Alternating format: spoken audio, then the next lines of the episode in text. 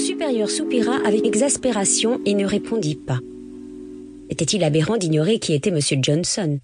Ou alors ma question était-elle indiscrète? Je ne le suis jamais. Et ne suis jamais qui était Adam Johnson. L'exercice me parut facile. Je m'assis et écrivis une lettre cordiale. M. Saito se réjouissait à l'idée de jouer au golf le dimanche suivant avec M. Johnson et lui envoyait ses amitiés. Je l'apportai à mon supérieur. M. Saito lut mon travail, poussa un petit cri méprisant et le déchira. Recommencez. Je pensais que j'avais été trop aimable ou familière avec Adam Johnson et je rédigeai un texte froid et distant. M. Saito prenait acte de la décision de M. Johnson et, conformément à ses volontés, jouerait au golf avec lui. Mon supérieur lut mon travail, poussa un petit cri méprisant et le déchira. Recommencer. J'eus envie de demander où était mon erreur, mais il était clair que mon chef ne tolérait pas les questions, comme l'avait prouvé sa réaction à mon investigation au sujet du destinataire. Il fallait donc que je trouve par moi-même quel langage tenir au mystérieux Adam Johnson. Je passai les heures qui suivirent à rédiger des missives à ce joueur de golf. Monsieur Saito rythmait ma production en la déchirant sans autre commentaire que ce cri qui devait être un refrain. Il me fallait à chaque fois inventer une formulation nouvelle. Il y avait à cet exercice un côté Belle marquise, vos beaux yeux me font mourir d'amour qui ne manquait pas de sel. J'explorais des catégories grammaticales en mutation et si Adam Johnson devenait le verbe, dimanche prochain le sujet, jouer au golf le complément d'objet et Monsieur Saito l'adverbe.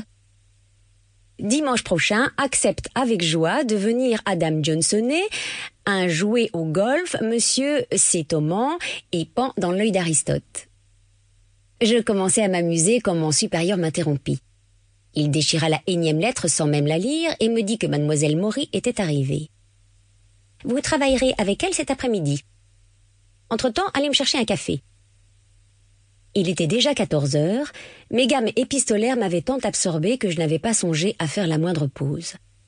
Je posai la tasse sur le bureau de M. Saito et me retournai. Une fille haute et longue comme un arc marcha vers moi. Toujours quand je repense à Fubuki, je revois l'arc nippon plus grand qu'un homme. C'est pourquoi j'ai baptisé la compagnie Yumimoto, c'est-à-dire les choses de l'arc. Et quand je vois un arc, toujours, je repense à Fubuki, plus grande qu'un homme. Euh, mademoiselle Mori? Appelez-moi Fubuki. Je n'écoutais plus ce qu'elle me disait. Mademoiselle Mori mesurait au moins un mètre quatre-vingts, taille que peu d'hommes japonais atteignent. Elle était svelte et gracieuse à ravir, malgré la raideur nippone à laquelle elle devait sacrifier. Mais ce qui me pétrifiait, c'était la splendeur de son visage. Elle me parlait, j'entendais le son de sa voix douce et pleine d'intelligence. Elle me montrait des dossiers, m'expliquait de quoi il s'agissait, elle souriait. Je ne m'apercevais pas que je ne l'écoutais pas. Ensuite, elle m'invita à lire les documents qu'elle avait préparés sur mon bureau, qui faisaient face aux siens. Elle s'assit et commença à travailler. Je feuilletai docilement les paperasses qu'elle m'avait données à méditer. Il s'agissait de règlements, d'énumérations. Deux mètres devant moi, le spectacle de son visage était captivant. Ses paupières baissées sur ses chiffres l'empêchaient de voir que je l'étudiais. Elle avait le plus beau nez du monde, le nez japonais.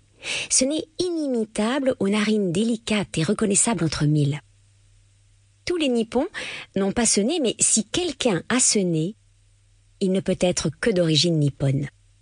Si Cléopâtre avait eu ce nez, la géographie de la planète en eût pris un sacré coup.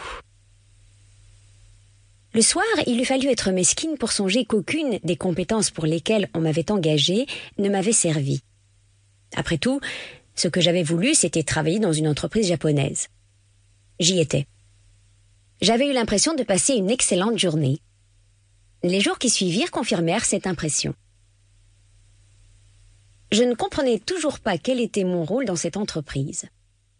Cela m'indifférait. Pardonnez l'interruption. Vous pouvez continuer à écouter le livre audio complet gratuitement, le lien dans la description.